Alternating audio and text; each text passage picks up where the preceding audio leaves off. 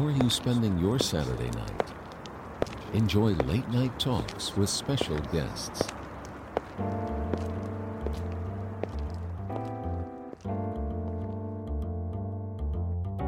Inter FM Midnight Tracking Midnight Tracking with 8 Suzuki こんばんは鈴木エイトです この番組は真夜中にゲストと語り合いお互いの世界観を深く追跡していこうとする番組です、えーゲストは長野智子さんですこんばんはこんばんは。よろしくお願いしよろます。しくお願いします長野さんとの出会いなんですけれども、はい実はあの昨年のあの調査報道大賞、うん。この時に僕があのデジタル部門の優秀賞をいただいたんですけれども長野さんはその際にですね、はい。ジャーナリストとして審査員をなされていてはい。そ。の授賞式で初めてお会いして、うん。まあ、お話をさせていただいたんですけれども、うん。その後ですね長野さんがオーディの方でやられている番組のテレビなラジオこちらの方にゲストで呼んでいただいたということではい非。常にあのお世話になっている方に今回の僕の番組、まあ、特権を生かして長野さんに来ていただいたということで。いえいえ光栄です。いえいえ冠番組に呼んでいただいて。いやいやそんななんかちょっとおこがましくて申し訳ないんですけれどもとんでもないです。ありがとうございますその調査報道大賞の時も長野さんにずっとお会いしたくてあのちょっとドキドキしてたんですけどね、なんかそう言っていただいて、すごくあの。親切にというかフレンドリーに話していただいてすごく嬉しかったことを 私の方こそ見てましたけどね。ずっとテレビで拝見してて。え。まあ全然僕はにわかなので本当に。なんかはい顔が小さくて背が高くてすごいあのかっこいい方なんだなってその時思いました。い。やあんまりそんな褒められてないのでそんな言われちゃうと。なんかほら、ね。普段はだってテレビでねよく言われると思いますけれども、はい。やはりこう追求するジャーナリストっていう感じで、ちょっとこういかつい感じで出てるじゃないですか。そうなんですかね。うん本当にあー。本当に柔らかいイメージのね。まあ、本人は至って、ね。あの非真面目な感じで あのやってるんですけどなんかイメージ的に、ね、そう思われちゃうところもあるのでえそれさらにですねはい。実は長野さんと僕はですね、うん。ちょっと共通点がありましてですね 行きつけのまあ美容院と担当していただいている美容師さんが一緒だということをですね偶然。なはい。ね長野さんから伺ってちょっとびっくりしたんですけれども。そうなんですよ。青山の美容院なんですけそうどね。なんですね。すごくいいところですよね。はい。僕もあのテレビに出るようになってからそちらに行くようになったんですけれども、うん。長野さんも長年そちらで。そうです。ね、はい。もうお仕事でもお世話になってるんですよ。ははい。い、だからヘアメイクとかでも。そうですね。海外のロケとかにもなんか行かれたっていう、そうあの取材の時にはね、私は一人で行くんですけれども、向こうの海外にスタジオを構える時とかあるじゃないですか、はい。ええ。そういう時は来ていただいたりとかっていうのもあーそうなんはい、ありました。美容師さんもフレンドリーな方で僕もいつも行くのを楽しみにしていて、なんかでもそこに行って、鈴木エイトさんがますます最近かっこよくなったっていう風に評判になったってテレビで、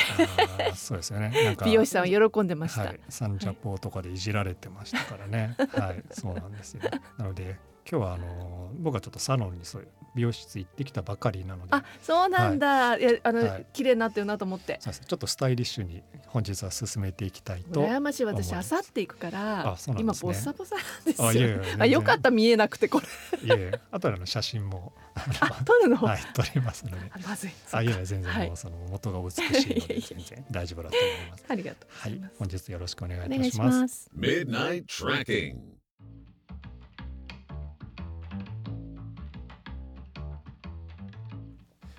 ここからはですね長野さんの最新の著作「データが導く失われた時代からの脱出はい」について伺っていこうと思います。あすごい付箋をいっぱい貼っていただいて。そうなんですよ。もうかなり読み込んでますので。ありがとうございはます、でこちらの本がですね、えっと学童ブックオブザイヤー2023、こちらの相馬由紀香特別賞を受賞されたということでおめでとうございます。ありがとうございまます、まあ鈴木エイトさんはねすごいすごいたくさんの賞を受賞されているからでしょうけど私は本当に賞を取るの初めてで。あそうなんですか？なんかねいろいろ出されてるし。いやいやもうはい。思いがけないことでねすごく嬉しかったです、非常にやっぱりこのデータをもとにちゃんとこう出されてるっていうところやっぱ評価されたっていうことなんですかね？あの、えジェンダーに関する本っええ。て本当に素晴らしい本がたくさんあるんですよ、ええ。これまでに。はい。でただやっぱりその本当に私が読んでほしい人は実ははいその経営層とか意思決定層の男性陣なんですよ。はい。でもそういう層の方たちってうんジェンダーって言われただけでガラガラと目の前でシャッターが置いていく今とかありますよね。はい、そういうなんか傾向ありますよね。確かに、はい、だから私はあえてそこの層に読んでいただきたいっていうことでこの本を書いたんです。だからちょっと、えー、あのたくさん出ているジェンダーの本とはちょっとアプローチが違う。そうですね、それありますよね。はい、で実は僕ちょっと実はデータが苦手で、うん、なんかデータってパッと来ちゃうとあちょっと難しいなとかちょっと自分ちょっと苦手分野でもあるので、データをもとに分析とかっていうのが。ちょっと敬遠しがちなんですけども実は実際この本手に取ってちゃんとそう読んでいくとあ難しくないんですよ、はい、ちゃんとこう抑えるべきとこを抑えていて非常に分かりやすくあデータをもとにこうやってこういうふうに提示されるとあこんなふうにすんなり入ってくるんだっていう感じがして非常にこうあのすごく読みやすい。でも決してこう軽い薄い内容の本ではないんですよね逆に。そういう点においてもすごくこれはいい本だと思います、ね、あありがたいですね、はい、あのデータって要するにデータは嘘をつかないけれども、はい、使う人によっては嘘みたいに使われるみたいな、危ない部分ってあるじゃないですか。はい、で、ね、この本を出した時にも、はい、私自身が伝えたいストーリーに、うん、あの合わせてデータを選んでるんじゃないかっていうような批評とかが結構ネットに出たんですよね。はい、でそれで私もああと思ったんですけど、これは本当に逆に、もうこういうデータしか残ってないぐらいあの答えが一緒なんですよ、うん、どのデータ見ても、はい、うん、だから私の言いたいこと通りのデータばっかりで逆になんで別のデータ出てこないの？っていうぐらい、それも決して新しいデータじゃなくて、はい、本当にの何年も前から国が出してるデータだったりしてるんですよね使ってるのが。そうですね、うん、出版社のサイトの方のまあ紹介文だと、こう停滞が続く日本の中で今大きな変化の兆しが現れ始めている。数々のデータや企業政治メディアへの取材から分かった日本に眠る大きな可能性とはジェンダーギャップ最低の日本だからこそ現状突破の余地はあるという紹介文であって非常にあの目次等からこう見ていても非常にこう段階を踏んでこう前段からその過程を置いて結論に持っていくってそこの流れが非常にこう分かりやすいですよね。どうもありがとうございます。最初にあの丸紅の社長さんとの話からこうデータを用いてこう女性を登用した方がこう多様性が広がると、うん、いろいろこの各国のジェンダーギャップ指数などとそういうあのいろんなデータをもとにしてそういうところをまず論じるところから始まるんですけれどもそこのここを最初にそういう入り口にしたっていうのはどういう狙いがあったんですか？そうですね。あの、まあ、そもそもなんですけれどもあの政治と経済を取り上げてる本なんですね。はい、でそれはなぜかっていうとジェンダーギャップ指数で毎年伝えられてますけれども、まあ、あの教育保健政治経済って4分野あるんだけども、はい、ジェンダーギャップ指数がとりわけあの日本が低いのが、はい、その政治経済なわけですよ。保健と教育はやっぱりすごくあの高いから、ええ、でこのじゃあ問題を持っている2つを取り上げようって言って、うん、まあ、政治と経済なんですよね。で、はい、経済からスタートしてると。で今あの話していただいたみたいに丸紅の例からやってるんですけども、はい、やっぱりその今その多様性っていうか女性登用ってことをおっしゃったんですけども、はい、私は基本的には多様性意思決定層に多様性があることが最強だっていうのがデータで結構導かれてて、取材してみると、でもその多様性っていうのはもちろんその LGBTQ の方とか、障害を持っている方とか外国の方とかいろんな多様性あるんですけども、丸紅は もともと私がそのあの書いている改革をする前は男性社員が9割なんです、はいえー、そうありますよね。そう。でこれ衆議院と一緒なんですけども、ね、男性議員9割っていう、はい、そこを変えようとするっていう入り口として女性東洋から始めてるんですよ。はい、そのもともともっともっと多様な人を属性を入れていきたいって、その柿木真澄さんっていうのは思ってて、はい、であのまあ一番最初にあの私がこの柿木さんがおっしゃっているので一番あっと思ったのは、はい。そしてなんで第一章に持ってきたのかっていうのは、えー、普通その SDGs とか ESG の流れの中で、はい、世界的な流れで女性活躍した方がいいじゃない、うん、っていうことでジェンダーって語られていくと思うんですけども、はい。えー、柿木真澄社長は、厳然としてビジネスの文脈で意思決定層とか、うん、その社員に女性が増えた方が、商社がリーチできるビジネスの開拓分野がそれだけ広くなると。で今不確実性の時代と言われてて、1年先のビジネスがわからないような、はい、そして商社が現在扱っているビジネス分野が10年後にはなくなってるかもしれないという時に、うん、みんな世界中が血眼になって新しいビジネス分野を開拓している中で、うん、9割同質の男性だけじゃ、はい男性が悪いわけじゃなくて、うん、発想が狭まってしまう、うん、広がらない、ね、広がらない。そう。その意思決定層にこう多様性がこう反映されることによってそこが変わっていくってこと、ねうん、変わっていくリーチできるとかも増えてくるし、はい、まあ、意思決定層にあの、多様性を持てば、はい、あの社内の働き方改革もパッと広がるので、うん、まあ、いろんな意味で、はい、自分の会社のその将来性とか業績のためにやってるんです。よ、まあ、柿の木さんは。でこれって絶対に私は政治にも共通することだし、うん、社会課題にリーチするっていう意味では。そうなんですよ。この最初その経済企業の方から入っていて、うん、だんだん政治の方に話が移っていくんですよね、うん、そう。そこも非常にこう興味深くて、はい、でそのまだその政治の方はちょっと後でまた伺いたいんですけど、はいはい、やっぱりその企業においても女性を増やすだけでは解決するってことではないんですよね。ないんですね。確かに女性が増えると実は男性の方も働きやすさであるとか、業績も上がるってこともデータで示されていてその中でこう村上財団の方のパブリックリーダー塾っていうのが出てくるんですけど、はい、これがやっぱり政治家を志す20代から30代の女性を支援するという動き、うんうん。うん、であとあのこの本には出てこないんですけど別に野条桃子さんなどがやっている、はい、そうですね、フィフティーズプロジェクトがノーユースノージャパンであるとか、非常にこう U30 世代の政治参加を促したり、政治分野のジェンダー不平等を解消するであるとか、うん、そういう活動と非常にこうリンクするところも感じて。はいここにあのこの企業の話から始まってでも実はその政治あらゆるこう社会問題にこれは絡に関係することなんことなんですよってところがこうちゃんとこう段階踏んで出てくるんですよね。そうなんです。だから決して決してその、はい、まああの本当にジェンダー平等って大切だし、うん、まあ、それは本当に人権問題なんだけれども、はい、どちらかというとこの本は日本の政治にしろ経済にしろ、うん、その方がね、うん、絶対にあのプラスになる具体的に企業にとっても、はい、それから女性議員が増えることによってできる法律もすごい種類が増えていくとか、す、べ、てにおいてそっち方面の視点で書いてる感じですね。すね。あの日本でいうと2017年にやっぱりこの本にもあるんですけど、刑法が改正された時に非常にそのあのそれまで男性目線だったその刑法の中身が非常にこう女性の目線も入ってですね実際のこう法改正にもつながっていったと、そうですね、で税制の改正も行われてそれまでこうシングルマザーに対する偏見などがあったところがだんだん是正されるようになってきたってところありますよね。はい、はい、やっぱりあのなんて言うんでしょう9割衆議院男性議員で、しかも頭の昭和な感じの人たちだと、そんなシングルマザーなんか結婚してない女性にその税制優遇するべきではないみたいな、もうとんでもない時代錯誤のことを言って、そういう政策進まないんですけれども、まあ、女性は現実を知ってるから、国会議員が「いやそうじゃなくて」って言って説得していくわけなんですけども、そういう点でもその女性議員たちとのこう連動して永野さんが動かれてきたっていうところもあって、非常にその効果的だったと思うんですけども、まあ、そういうあの女性の議員の方々はそれはそれでそこでまた政治の中での男社会と戦っているっていう現実があるわけじゃないですか。はいぱりその本の中にもあったんですけど女性を家庭に縛り付けた自民党の戦略であるとかですね、うん、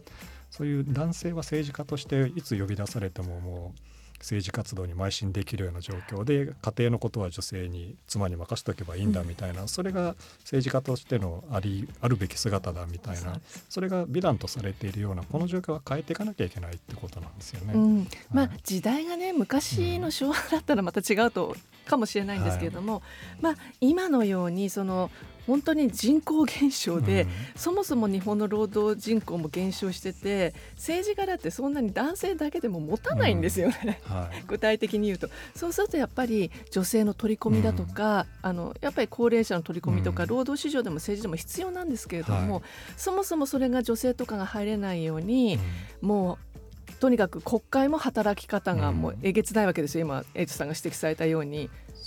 もうだから夜真真夜中までなんか質問考えたりとか、まあ、選挙も朝から晩まで辻立ちしたりとかっていうはい、うね、だからそこをやっぱり変えていかなきゃいけない、う。ん、結構各国の特にヨーロッパの事例などがやっぱり示されているのが重要だと思っていて、うん、特にフィンランドなどでは兼業地方議員なんか兼業が多いんですよね、はい、別の仕事をして夕方から議会に出るであるとか、うん、そういう形で兼業が可能な状況であったり、あとはその政治家になっても何年かしたら辞めて元の仕事に戻れるとか、いいね、そういう形でこう新陳代謝をやっていかないといけないんじゃないかっていうところで、うん、そこであのクォーター制って言葉が出てくるんですけども、はい、これいわゆる男女比率が一定以上の割合を求める制度。これをいかに実現していくか、まあ、そうですね。クォータっていう、はい、あのクォーターって伸ばさないですないですよね、はい、あのクォータっていうのは割り当てっていう日本語の意味なんですけれども、ある一定数女性を割り当てるってことですよね、うん、だから女性の例えば選挙の時の候補者であるとか、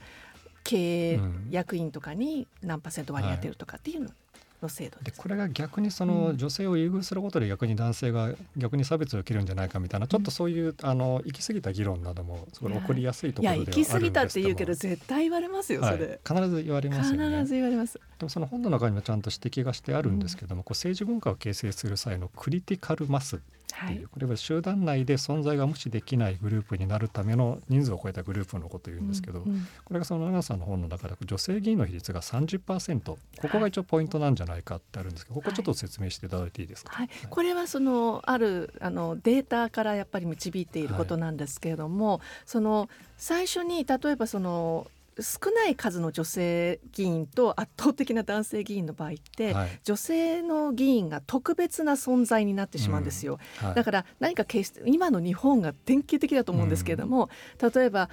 あの稲田朋美さんが防衛大臣になった時に、はい、あの網の靴下みたいなの履いて、うん、そこばっかりが強調されるとか、はい、ね、うん、なんか特別な存在として扱われちゃってっていう部分から、人数をどんどん増やしていくっていう部分で、うん、30%になってくると特別な存在というよりは、ごくごく普通の男性議員と同じようにさまざまなタイプの女性議員が存在するようになるんです。であの最初にその女性議員を入れようって言ってやっていくと女性議員はどうしてもやっぱり教育とか福祉とかっていうもののに、あの法律を作ろうとする、うん、あの優先して、はい、男性は外交とかやっぱり経済とかを優先して作ろうってなってくるんですけれども、女性が30%になってくると、はい、女性の中にも防衛をやりたいっていう人とかいっぱい出てきて、はい、まあ、ある種特別な存在じゃなくなるっていう部分で、30%っていうデータが出てる。はい。非常にこの数字として示されるとあそうなんだっていうふうにこう理解しやすいんですよね。はいここまではちょっとですね政治経済の話と伺ってきたんですけれども、はい、この後はですね少し長野さんご自身が体験されてきたことであるとかその辺りちょっと深掘りしていきたいと思います。えー、ではここで1曲ですねこの本でもテーマになっているジェンダーギャップについてもともとパンクミュージックに傾倒していたもののそこはやっぱり極端な男世界であったということでその道を諦めたってホールジーというアーティストがいるんですけれども、えー、このホールジーという方はですね後にポップスのジャンルで「ウィザート・ミー」というフィットを飛ばすことになるんですけれどもこちらの曲のですね制作過程でこのホールジー自身が自分がこうこう思ってきた性差別に気づいたということなんですね。意見を発し発しない女性らしさ笑顔を常に求められ続けたという事実で、まあ、そういうことを踏まえた上でルーツ階級の曲と言われたこれエンパワーメントソングなんですね。こちらとホールジーでナイトメア。これ聞いていただきたいと思います。Midnight Tracking なんかこうすごく優しい人当たりのいい長野さんが抱えてる憤りっていうものを結構体現した曲なのかなって勝手にちょっと思っちゃったんですけど。憤りちょっと出てます、はい。はい、ちなみにあのちょっと最初に聞き忘れたんですけど、はい、この本を出版された経緯っていうのはそもそもどういうことだったんですか？経緯は、ええ、そのテレビ局でずっと私報道のレギュラー番組であの持ってたんですけども、はい、そのテレビ局を卒業することになって、はい、であのテレビを離れるってことが私の人生でその時初めてだったんですよね、はい、2020年だったんですけども、えー、でせっかくテレビを離れたんだったらば、はい、離れ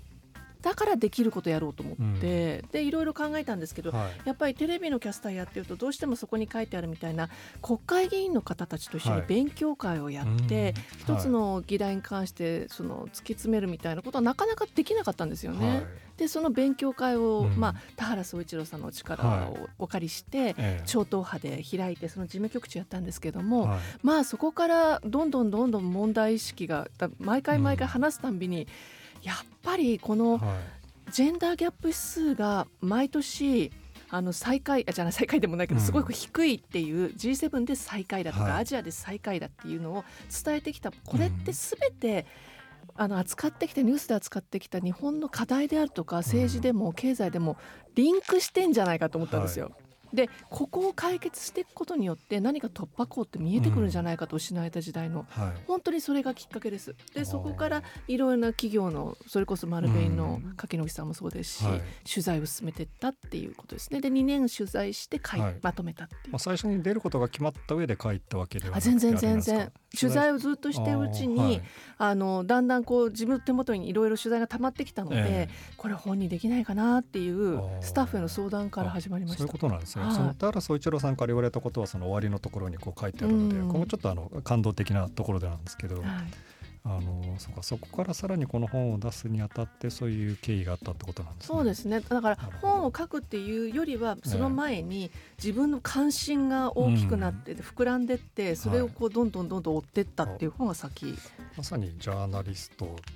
ですよね。ありがとうございます。僕はそんなあの言えるほどのあれじゃないんですけど。いやとんでもないですよ。えー、ありがとうございます。すね、はい。まあその本がね、ちゃんと社会からも評価を受けたということで非常に素晴らしいと思います。ありがとうございます。そしてあの長野さん自身がその、うん、ずっとフジテレビに入社をされてアナウンサーから、はい、えー、始められたということで、この本にもあるんですがやっぱりテレビ局が最初に MeToo をまあそこが発端だったっていうところがありましたよね。はい、あの男女雇用機会均等法、うんのが、まあえー、成立した年に入社されたってことなんですけどちょっと本を読んで驚いたんですけどそれまで女性のアナウンサーって契約社員だったんですね。はい。私の先輩、はい、1個上の先輩まではそう。え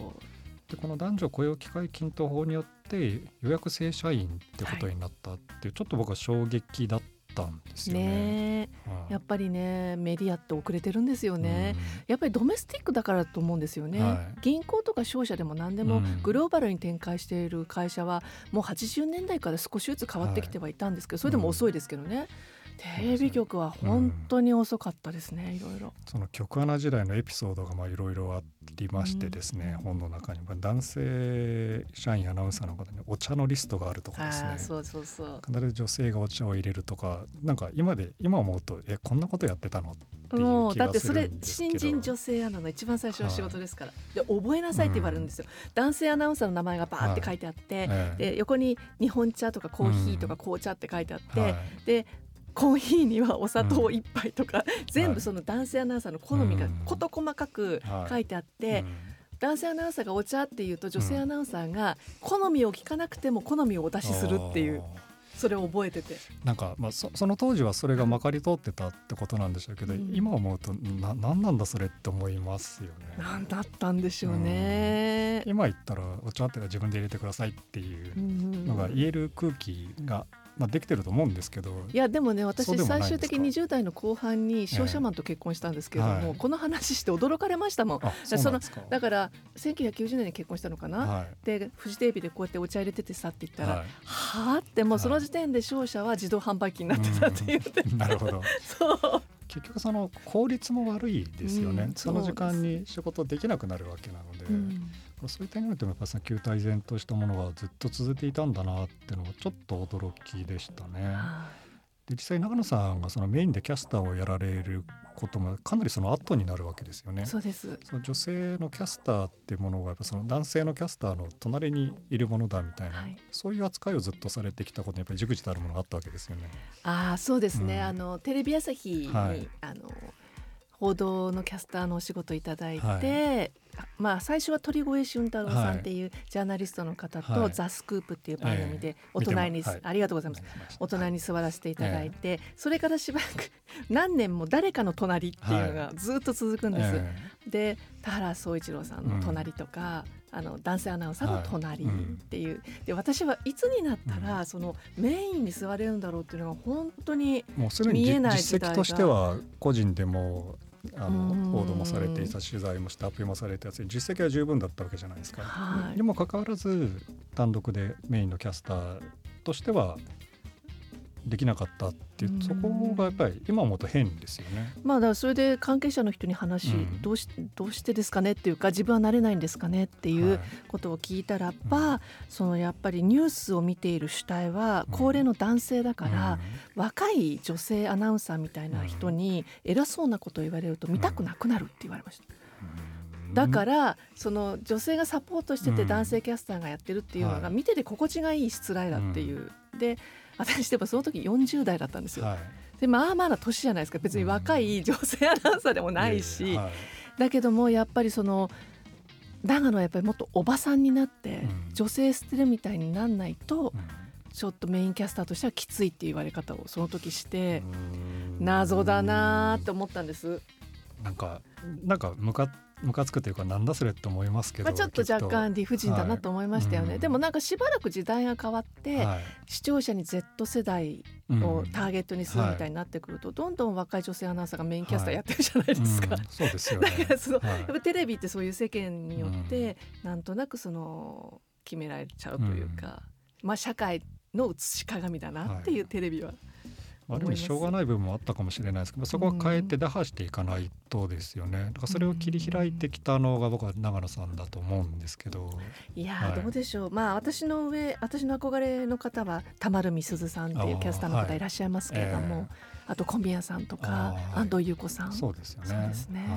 はい、ですね。安藤さんはねこの本にも、はい、あの登場されますし、えーそういう点でもあのそういうものをどんどん変えていかなきゃいけなかったって逆にそういうものを変えるアクセルになった人が実は東京オリンピックの時の森組織委員会会長だったんじゃないかみたいな、ね、逆にあそこまでももう前時代的な異物みたいな人があそこまで偏った変な発言をしたことによってかえってものが進んだみたいなところもあると思うんですけど、あの時あの取材もしてたんですけれども、はいえ。ーあ面白いなと思ったのが、えー、その大学教授の方でずっとあの東京五輪のあと最終的には組織委員会に入られた、はい、あのトップが変わってから入った方にお話を聞いてた時に、えー、あの森発言の一番大きなその功績、はい、っていうのは、功績ですね、はい、男性がこれまではそういうことに声を上げるのは女性だったのが、うん、若い男性とかそのいわゆるオールドボーイズクラブみたいな縦社会の男のそういう社会に嫌気のさしているような、うんはい、あるいはそこでちょっと外れてしまったような男性もすごく抗議の声を上げたことなんですって。はい、でやっぱりこういうジェンダーの問題でもそうですけど、うん、女だけで言っててもやっぱり物が動かないんですよね、うん、そこにやはり男性がある程度こう入ってきて声を上げたことで、あれだけ大きな、あの影響力があったっていう話されてました。そうなんですね、まあ、そういう点で言っても特効薬にのきっかけにはなったのかなと思いますけどね。そうですね。図らずも、はい。まあ、今またいろいろね裏金問題とかでまた矢面出てますけど、はい。ね、ああいう本当に異物的な人の存在まあ外役でしかないとは思うんですけどそんな中でも外役すぎて逆に物事を進めるような存在っていう意味ではちょっと稀有な人なのかなって気はしてるんですけどまあちょっと言い過ぎたところあるかもしれないですけど、はい。まあ、このぐらい言った方がいいかなと思うので。そうですね。はい、はい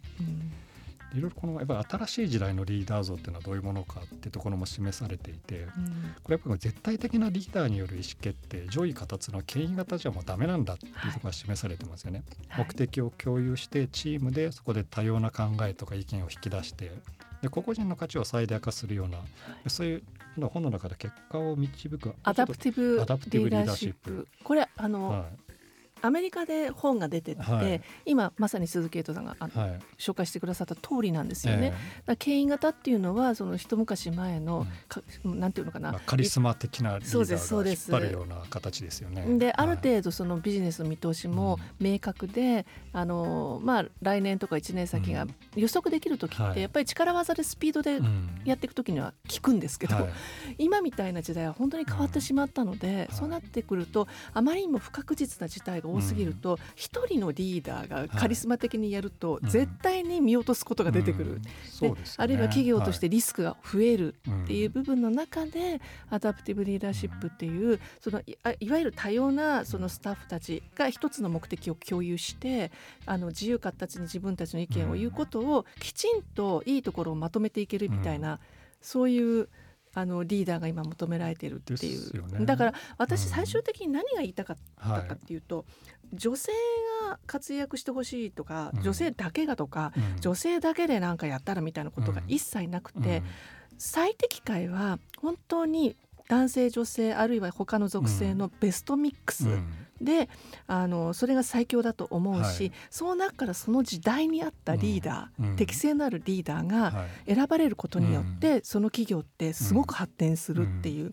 そこの部分をすごく言いたかった。だから日本放送の話してるんですけども、別に日原社長が女性だからよかったんじゃなくて、うん。今の時代に彼女みたいな人が育ってて、うん、パッと入るっていうことの、はい、その企業力が大事っていうことを言いたい。そうですよねあの社会の課題であるとか新しいビジネス面のリサーチがそれで進みやっぱ企業も国もそれで強くなるって書かれてますよね。だからその単なるこうジェンダーの問題で女性を登場登用しなきゃいけないとかそういう単純な話になってないところがこの本のいいところだと思うんですけれどもそこをちゃんと読み込まずに単純にこうさらっと見てはこれジェンダーの本で女性登用のしてるで長野智子さんって元女あの女子アナの人がこっちのジェンダー問題で語ってるんだみたいな表面で捉えられてほしくないですよね。そうなんです、うん、なんかその苦労が表紙に出てます、ね、はい、そうですよね。はい、なるべく自分の名前薄くして、はい、でタイトルもちょっとジェンダーとは違うタイトルにしたり。うん、本当にちょっと非常にお堅い本的な感じに見えますよね。これはひとえにさっきも言ったみたいに意思決定層にいる男性に手に取ってほしいなっていう本当そうなんですよね。実際にそのこうやった方が効率も良くなるし業績も伸びるし、うん、まあ、経済企業でいうと。で政治の世界もこれをちゃんと取り入れるべきなんですよね。そうあの、はい、今もそうですけど、うん、サステナブルですよね、はい、リアルに。でも実際の政治の世界ってこの維新の馬場代表の時代錯誤発言も書いてありますけど、はい、実際あの例えばあのジェンダーの問題とか進めようとするとやっぱり旧体依然としたその課長主義的な古い家庭観社会観を持っているような人たちの支持を受けている、かなり偏った人たち一部の人たちのそのでも岩盤支持層なので、うん、そこに反するようなことをしたくないって政治家がやっぱり相当数まだいると。そうです、ね、そこにいかに穴を開けていくかってところで長野さんはいろんなこう政治家の方と連携して動かれているっていうところ、今のところその成果としてはどんな感じなんですか、どうなんだろうな、はい、なんか壁は厚いなと思いますよね、まだまだ。はい、やっぱり2年間いろんな会社の取材するとやっぱりトップなんですよ、うん、トップがこの課題について優先順位をかなり上に持ってきてる会社が変わってきてるわけじゃないですか。で業績にもつながってる、だから政治もやはりトップなんですよね。立憲民主党なんかやはり泉さんは、この問題に関してはすごく優先順位が高いので、えー、だいぶ党の中も変わってきてるんですけども、ね。はい、自民党とか維新はやっぱり全然関心ないからトップが、うん、口では女性活躍した方がいいよねとか言うけれどもなんで活躍すべきなのかとか、うん、ななんで増えた方がいいのかが全く腹落ちしてない人たちの集団なので実際稲田朋美さんがちょっとジェンダーの方で少し目立った動きを見せた途端に落選運動とかやられたりとか、はい、ああいうのを見ていると、うん、なかなかこう動きづらい変わりづらいんだろうなとは思うんですよね。まあ政治っていうのはでも、うん、あの席が決まってるので数が、経済よりも多分難しいところはあると思うんですけど、うん、そこ何とか変えていきたいですよね。そうですね。あの統一地方選でもこの、まあ、東京都の杉並区などはかなり投票率も上がって、うん、女性の候補者もかなり当選率が上がり、うん、で新しい女性の区長も、まあ当まあ、当選されても映画も公開されてますけど、はい、そういう感じでどんどんこう変わっていく兆しは見えてますよね。だからこの本の中にあった統一地方選挙の話でいうと、維新が作戦変えたっていうのは、はい。えー、まさに有権者の、やっぱり維新ってちょっとあのマッチョなんですけど、うん、世の中の空気を読むってすごい長けてる党なんですよね。でやっぱりその女性の国会議員いた方がいいんじゃないのみたいな有権者の空気をパパパッと一躍こう察して、うん、結構統一地方選挙で持ってきて、はい、で女性の議員が増えたりしてるっていうのを見ると、うん。はい、有権者って本当に大事だなと思いますよ、うん、だから私たちがどういう投票行動するかとかっていう、ね、いかに民意を上げて投票率を上げて、本当のこう市民の声国民の声を反映させるかってところが重要ですよね、はい、主権者は国民なのでですよね、ね、こう実現していきたいですよね。でそうですよね。改めてこう長野さんがこう、うん、これまで培われてきたこのキャスターとしてのこう教授というかそういうものを改めて感じるところなんですけど 僕は一応あのどこにも属したことがないので、の野良系って言ってるんですけど あの、まあ、そういう点で言うと報われないというか冷遇されていた時期も長いんですけどまあ、まあ、僕は多分自分のキャリアはちょっと特殊なのであんまり人と比べられないんですけど、改めてこう長野さんにとってジャーナリズムってどういうものになりますか、ざっくりした質問で申し訳ないんですけど。いや私の中ではですよ。個人的な思いは、はい、社会に埋もれてる小さな声を大きく響かせる拡声器だと思ってます。はい、拡声器、うん、だから大きく増幅させる、ね、増幅小さくて聞こえない声をメディアによって大きく響かせて、うん、その社会にその本当にそれを取り上げてもらうっていうのが、ジャーナリズムでありメディアの役割だなっていうのはずっと思ってます。なるほど、はい。あの僕もそれは実は全く同じことを感じていて、うん、それあの声すら上げられない社会問題の被害者であるとかい。るわけですよね。はい、本来こういうそういう声を拾って社会にちゃんとルフされルフされしていく広げていくのがジャーナリスト、うん、あのメディアの仕事だと思うんですけどそれ同時にこれ政治家の仕事でもあるんですよね。はい、だからそういう点においても長野さんが今その政治家の方々といろいろ動かれているとか、そういう感じで非常にこう連動性もあって、うん、あで逆にこうじゃあ長野さん政治家なりたいのみたいな話とはちょっとまた違うのかなって思うんですよね。全くなる気はないですね。ねやっぱり私田原さん派っていうか、はい、やっぱりその これだけいろいろやってるけど、うん、政治家には自分はならないっていう。うん、うんあの何かしらこう例えばあのジャーナリズムの世界でないにしても何かしらこう社会的な発言をしだすときっと政治家になりたいんじゃないのあの人はみたいな感じでこううがった見方をする人がすぐ出てきちゃうんですけどよく言われますよ。ですよね。うん実際誘われますしね。あやっぱりそうですよね、はい、あの有名な方であるし社会の信用もあるっていうことで。いやいやいやでもその都度その、説明しているのは、うん、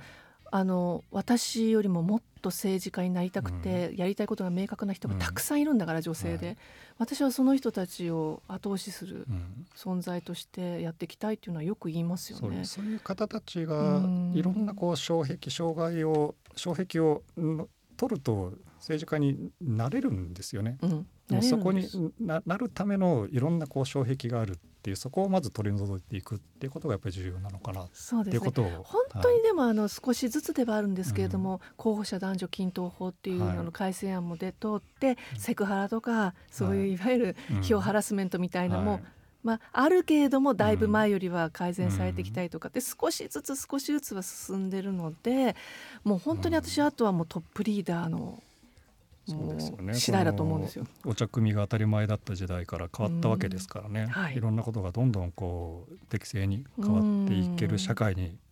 なっていけばいいなと思いつつそうあのねあそうだ一個いい、はい、あの、はいこの話するとだからやっぱりその女性の私が女性を頑張れて後押ししてるっていう話になっちゃうんですけども、はい、男の人ってそのこの話をして私にこう反論してくる時って必ず女性に下駄を履かせる施策であるとか、はい、あとはその能力主義でやればいいじゃない、うん、男女じゃなくて、はい能力のある人に活躍してもらえばいいじゃないっていうふうに反論されるんですけど、私その時に、おっしゃる通りなんですってもう必ず言うんですよ、私もその通りで、能力主義にするために環境をフェアにしてくださいって。いう、そう、もう大学の女子医大、東京医大でも何でもそうですけども、女性はもう大学の入り口でも、もう落とされてしまうような。全部そういう状況で来てますから。公正な競争であったりってもやっぱりその最初フェアじゃなきゃダメなんですよね、はい、だから下駄を履かすんじゃなくて、うん、まずフェアにしませんかという、うん、ですよね。あのそうなんですよ。今、うん、長野さんおっしゃったように何か言われた時に、その通りなんです。そう。そのためにフェアにって非常に、はい、あのこう議論の持っていき方としてもうまいなって思いましたけど、ね、もう一年に何回もやりますね、はい、この、このトーク。なるほど、はい、でもちょっと参考にさせていただきたいと思います。ありがとうございます、はい、えー、ではですねここあ逆にこう長野さんから僕に問いたいことってありますか？あもうそしたら私問いたいことすごいと、通ってるテレビのラジオ聞いてください、はい。はい、そうですよね。これあのはい。あの長野さんのオーディの番組の方ではもうものすごく語らせていただいたのでちょっと偉そうに語っちゃって申し訳なかったんですけど、はい、ちょっとあの楽しい楽しい時間でした。ありがとうございます。ありがとうございます。こちらこそ。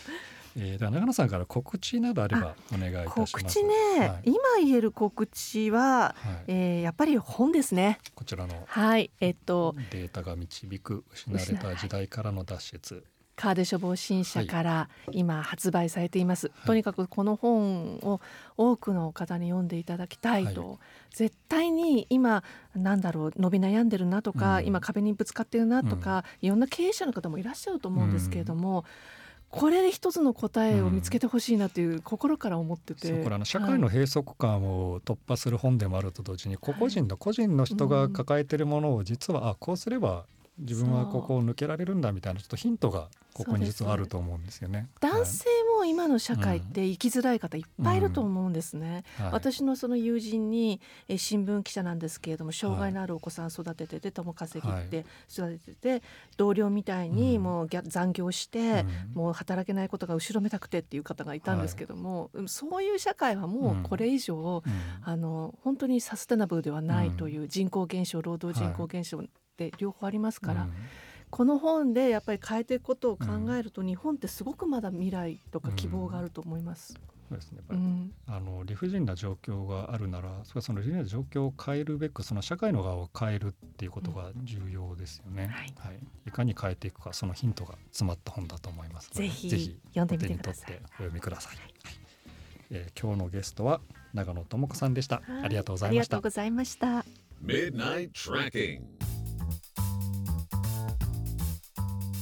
番組へたくさんのメッセージありがとうございます。すべて目を通して励みになっています、えー、京都市のラジオネームゴンベイさんからいただきました。初回の太田光さんから毎月楽しく聞いています。エイトさんに質問です。取材していく中で様々な証言が出てくると思うのですがその証言を信用する基準や決め手は何ですか？というご質問をいただいております。えー、これはですね、まあ、その証言してくれる方の人間性や人格っていうところもまああるんですけれども、まあ、実際にですね、その証言をどのように裏取りをするか、多角的に別の方の証言であるとか、他の証拠などからそれがいかに裏を取れるかっていうところだと思います。